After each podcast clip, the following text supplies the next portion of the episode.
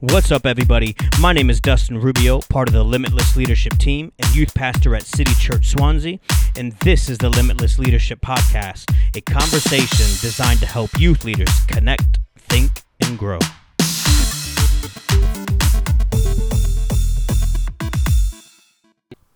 Welcome back, everybody, to the Limitless Leadership Podcast. And, uh, well, Dustin, super excited to uh, have a good friend and uh, I think we would all agree, living legend.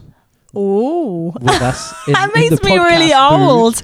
She's it? so old. that's not that's not what I was going for. But okay, uh, that's right. Hi everyone. and it is Rachel Gardner. Oh, Rachel, hello, hello, hello. Uh, and of course, Rachel, you've been with us at the gathering. Oh, I loved it. Yeah. You've popped into uh, Connect, which is now Limitless yeah, Leaders. love it. So uh, a, a, a, good friend to, to the Limitless oh. community. Rachel, so pleased that you could join Thank us you. on the podcast Thank you. today uh, to talk a little bit about sex and relationships. Um, and so we want to uh, get get right in uh, because this isn't a, a, new issue in, in youth ministry. No, not at all. Uh, so in in the way that we're maybe having to grapple with mental health issues and anxiety and depression in a new way, in a way that we perhaps haven't done before. This is um, this issue is as old as youth ministry is, isn't it? Really. Yeah. yeah. Um, but it's evolving so quickly into in terms of how young people are interacting with their sex and relationships, how technology is having an influence on, on that, Absolutely. and therefore the way we engage with that as youth workers needs to change. So,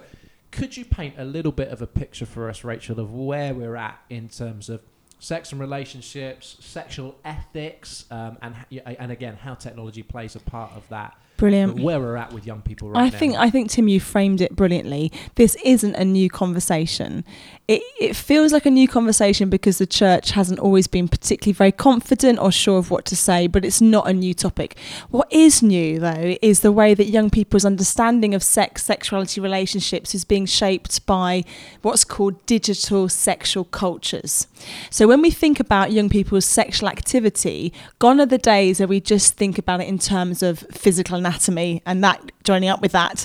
What we're thinking about now more is how young people from a very early age are developing their understandings about sexuality and sexual health and relationships and how that's informing informing lots of their sexual behavior like sexting, like how they use social media, like how they talk to each other, like what they look at online and whether they share that or whether they delete it, as well as the relationships they have offline. And so the challenge for us as Christian youth workers is to understand that God's um, great plan for humanity hasn't changed. So we need to be listening to God's word and understanding our theology of sexual ethics. What is sex created for? What is the purpose of being sexual beings? But also understanding that we're working with a generation of young people who are shaping and having relationships offline and online.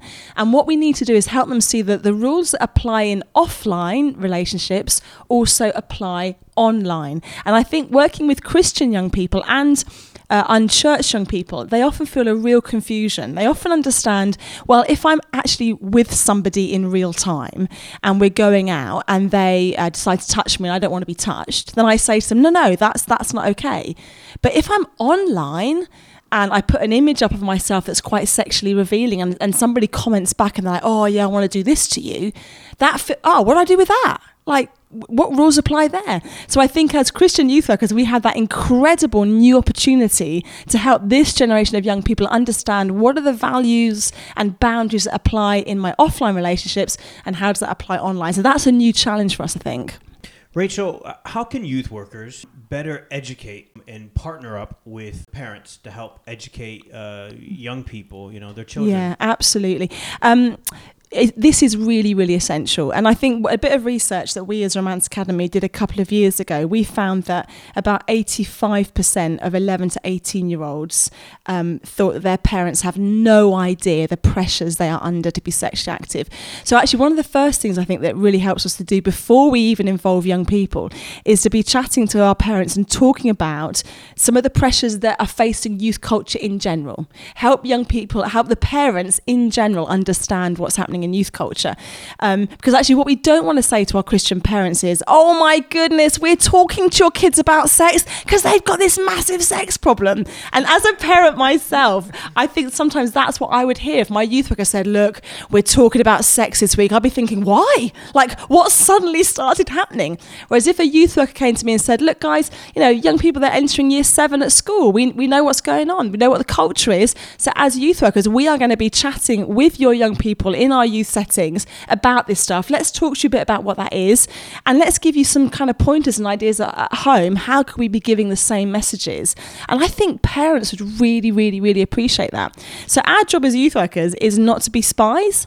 It's not to go to the parents and say, oh, you know, your kid said this, but it's to empower parents and say, actually, what you model at home, the conversations that you have at home, we're going to be doing the same stuff in the youth setting. And actually, together, that supports young people and empowers them. So I think start by talking to the parents and then have a session with the young people and say, you know, if you talk to your parents about sex, what sort of questions would you want to, want to ask? And maybe find a way of sharing some of that information with parents.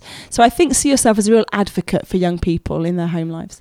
It's really good. It's really good. If we if we could just uh, revisit that thing about technology that you were touching on a moment ago, Yeah.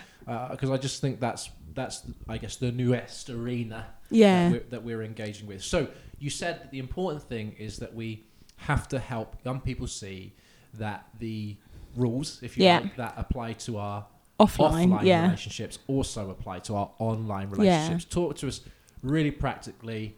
How does a youth worker Mm. begin to have that conversation, begin to uh, see that light go on in the minds of their young people that, you know, but this is kind of the, the same thing, really. How, Yeah. how, do, how do we do that? Yeah, I think the starting point is if I'm discipling Christian young people, I'm helping them think what does God say that sex is and sex isn't? What are relationships about? How does God expect us to treat each other, whether we're in a relationship or not? So we'd kind of create, I would create with my young people a really good understanding of what it means to listen, to love, to respect, to be faithful, to be self controlled, all those sorts of things that we really value because we love Jesus. And then I'd say, right, okay, now let's get, have some scenarios online. You know, somebody in your school has found some great stuff on Pornhub. It's really funny. It's kind of, you know, sex. Uh, it's about three people having sex together and everyone's passing it around the school playground. They're talking about it and they show you. What do you do with that stuff? Because I think sometimes young people then go, oh, uh, somehow that's not okay, I shouldn't be doing it. But the reality is they'd just be laughing in the playground. Whereas actually, if we've armed them and said, actually, what do we believe God says sex is? What's it for? Um, how do we show respect to our bodies and other people's bodies? Then when it comes to that situation, that young person then has this whole wealth of wisdom to lean back on and go, okay, maybe here and now I'm not going to suddenly just say, everyone put your phones down. But that young person has a way of processing what they've just seen rather than letting it kind of go straight into them. I think Christian young people in our churches probably have an, a sense that if they are dating, actually a really good boundary is no sexual intercourse before marriage. And that is something that I talk to my young people about. And we talk about, you know, what parts of the bodies you're going to touch. Are you going to be in the same room together? How long? We have all those sorts of conversations that are really practical. But they're also inhabiting an online world where those rules don't apply. One click away is all this pornography. One click away is all this stuff. And so I think it's saying to young people, actually, God can help you with your online life too. That when you see stuff online, you can take that to Jesus. Um, and, and so the three things that I talk to young people about is number one, delay. So, with a young couple who are dating, who are finding it really hard to stick to those no sex for marriage kind of boundaries that they've agreed, to say actually delay rather than every time you meet, you rush into the bedroom and you have massive conversations, it all gets really heated really quickly. Delay that. Just spend a bit more time in the kitchen, having a chat, having a, having a drink, having a conversation. Just delay the time where it gets really intense. And the same online. If a young person is very quickly coming home, no one else is at home. Porn is their phone is there, their tablet is there, and they're going to go and look at some porn. Well, delay the start of that. Say, okay, I'm about to come home. I might start watching porn. Rather than coming home and watching porn, what can I? What else can I do? or I'll go and play football with my friends, or I'll go and see a friend. Just delay. And as you increase the amount of time you delay, it actually makes it easier for you not to do it. The more you train yourself to delay starting that activity that leads to sex or it leads to looking at porn, the more you can kind of extend that time, the stronger you get. Well, that's great wisdom. Yeah. The second is distract. So actually, for many young people, um, the temptation online of looking at sex is so massive. The rewards, the dopamine receptors in the brain get hit so powerfully that if young people want to be godly and want to do it differently, actually, we need to be saying to them, what else could you do that gives you a dopamine hit? It's really good. So rather than just saying, I'm not going to do that, what else can you do instead? Same with couples who are dating. If you're not going to be having sex, what else could you be doing instead? And actually, you know, listening to music together, going out on a walk together, going for dinner, like learning to do hand massage, actually can can reward the same dopamine part of your brain, but it's godly behavior and it makes you feel good. Um, and then the third one is desensitize. And this is a bit more tricky for us as youth workers because um, people who work with those who've got long term porn addictions would, would do things like if you are on a website and you are clicking, clicking, clicking, clicking, clicking, that one of the ways to begin to desensitize yourself to what you're seeing is to say to yourself, I'm only going to give myself 15 clicks. This week I'm only going to give myself 10 clicks. When I get on the website only, and today I'm only going to give myself one click. Um, and what that does over time is it actually gets, makes you so frustrated that what used to reward you what used to feel good just doesn't work anymore. So I think that is quite an extreme one. I wouldn't advise as youth workers that we go straight into that one. But encouraging young people to, to, to delay the start of behavior that leads to sex or leads to looking at porn and to distract themselves with other things actually can be such brilliant tools in discipleship to help young people feel more in control of their choices. Wow. And one of the fruits of the spirit, yeah, distract, and distract and dis- desensitize. Yeah. Right. Really Yeah. great. Sorry, I interrupt. Oh, well, to put it in kind of Christian language, there's a massive difference between remorse and repentance. Wow. So, remorse is I feel terrible about what I've done. Repentance is I'm going to do something different about it. And sometimes we we are good at helping a young person face how they feel about what's happened, but we then don't arm them with the godly tools that says, well, now you've faced that, yep, you wish you hadn't done that. But rather than stay there and be overwhelmed by shame, which will lead you back into the behavior that feels good but is wrong, actually let's help you now come to a point of saying so repentance what will i do differently next time how can i be more in control of the choices and the holy spirit just comes in in power and empowers us to do things differently isn't that a beautiful thing Mm. so thinking about remorse and repentance and that that brings young people freedom Brilliant. Okay, so let's talk just for a moment sexting. Yeah. Uh, so for the youth leader who's maybe not familiar, yeah uh, what is it? What is so sexting? sexting is um, using uh, photographs to kind of depict a sexual activity or uh, a photo of yourself that's quite sexually revealing. So if the police uh, are given a phone and are told, "Oh, there's some sexting images on here," they have a scale of one to four that they would kind of classify this as sexting or not. So sexting has to include part of your body, so the the, the bare bottom, um, genital area, breasts. Um, and some images, like very provocative underwear shots, might be counted as sexting. So it's kind of sexually revealing shots. Yeah. Okay, and how common is that amongst young people now?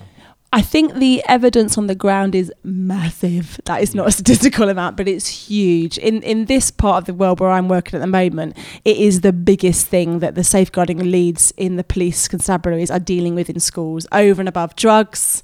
Uh, knives, guns, it is sexting. So it is massive. And um, and we know working with young people, there is a legal aspect to this as well. If Yeah. young people have sex on their phones, and even if they are the under 18 year old in the picture, they could be done for possessing child pornography. So it, there's a serious kind of legal Yeah. ramification to this as So, well. so this it's it's everywhere. It's really common. Again, Yeah. the question is, how, How do do we we deal with respond? Yeah. uh, as as as youth leaders, especially when it's more hidden, isn't it? Yeah. That difference, as you say, between offline and online. Yeah. We don't always know that that's going on. No. Uh, if if it's disclosed to us or Yeah. it's identified, Yeah. how do we How do we respond? with young people? There's a couple of things. There is the legal aspect of it. So if you have a young person who you know has photographs on their Facebook account or on their phone or on their laptop, and they are child pornography, they are images of a young person under 18 um, who is naked or that kind of stuff.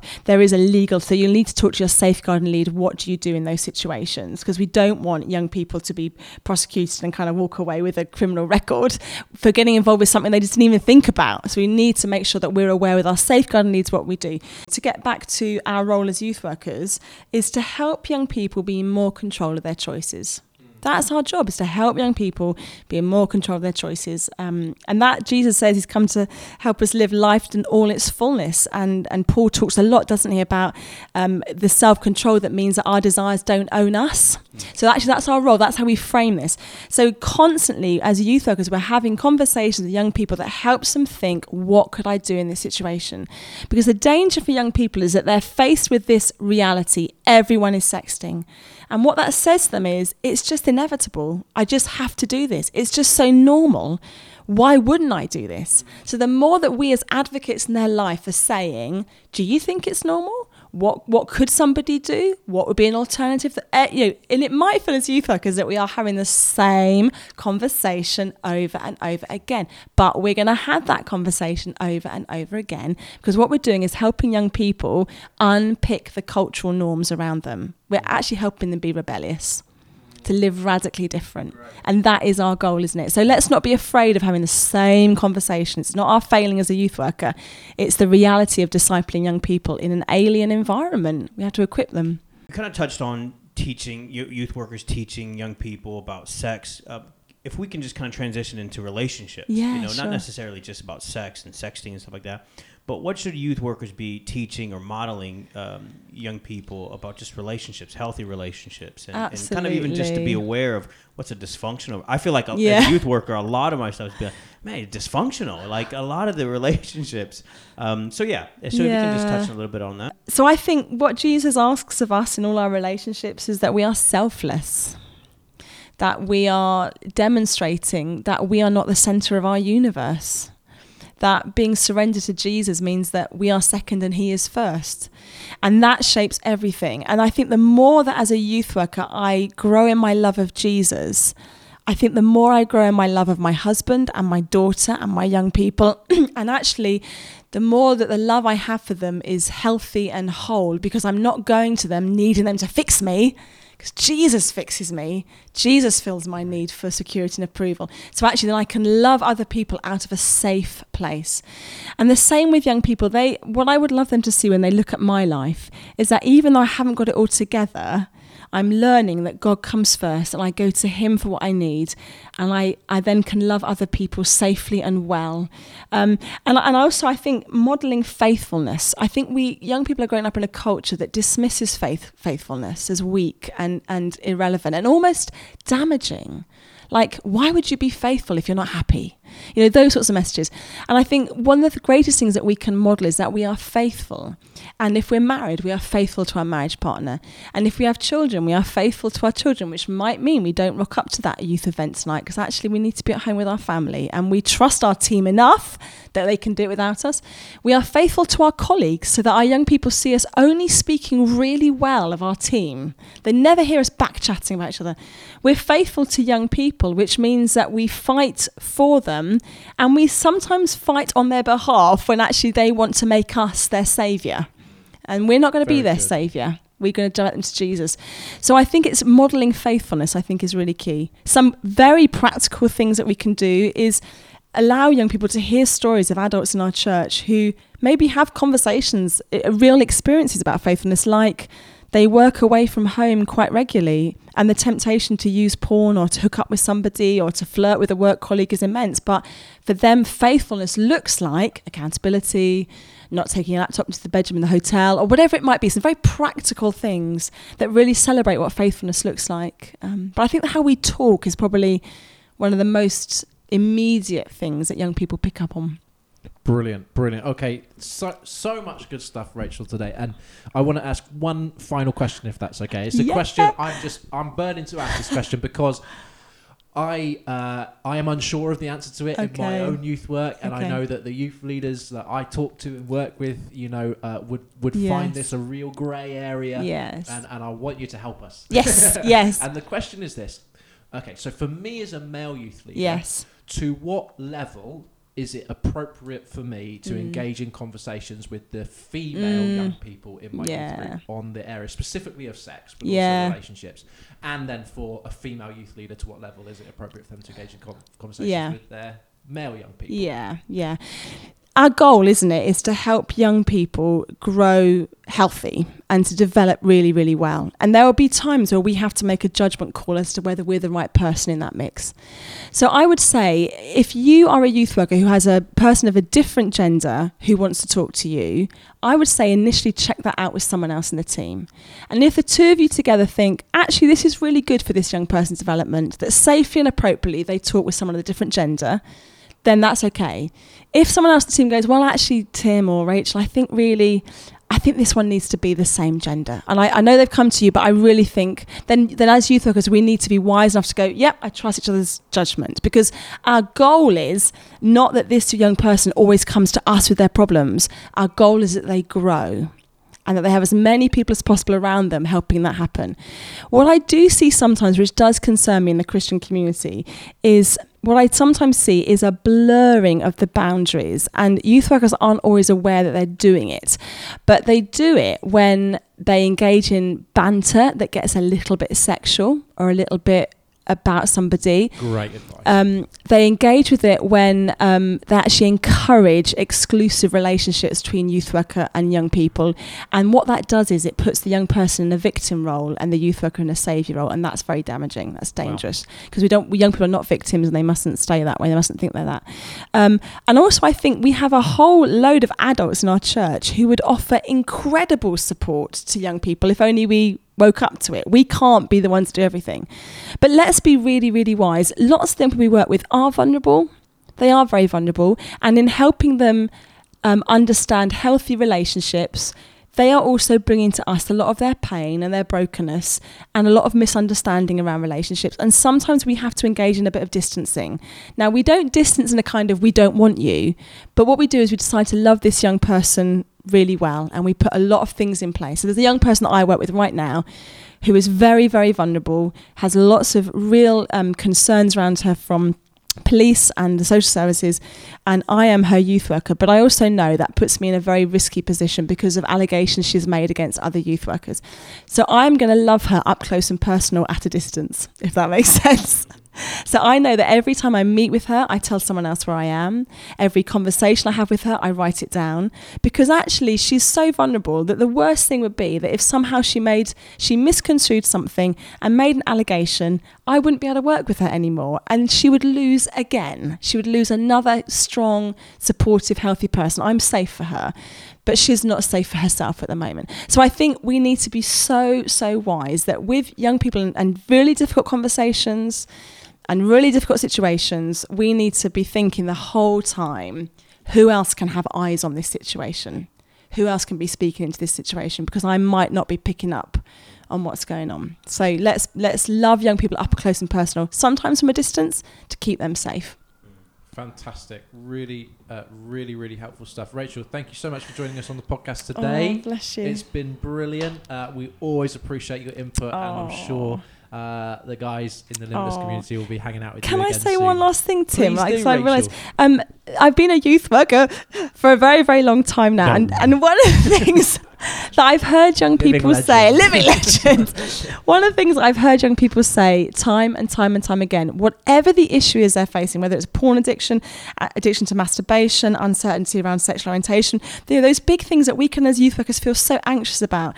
What's made the difference for that young person has been an, an, a youth worker that has sat with them and said, do you know you're okay and and actually you can bring this to Jesus and he loves you and rather than try and work this out on your own bring this to God and and often it's been a youth worker that's not known what else to say but they've done that and that's been the turning point so i think as you go from here you haven't got to be an expert in this stuff but if you know jesus and if you know that he's the one that transforms and he's ultimately the one that, that has this all, all sorted yeah. helping a young person hold this in their relationship with Jesus is one of the best things that we can do. Just say, keep bringing this to God, keep bringing this to Him. He loves you. And that, I think, one of the most brilliant things that we offer young people. Oh, it's so good. Thanks, Rachel. Appreciate your time. Thanks for listening to the Limitless Leadership Podcast. We want to make sure that the Limitless Leadership Podcast is tackling the issues that affect you in youth ministry. So email us at info at limitlesselim.co.uk to let us know the issues you'd like us to discuss. Stay in touch with us on social media. We're at Limitless Elim on Twitter, Instagram, Snapchat, Facebook, and YouTube. Don't forget to subscribe to the podcast through iTunes or however you get your podcast. See you next time.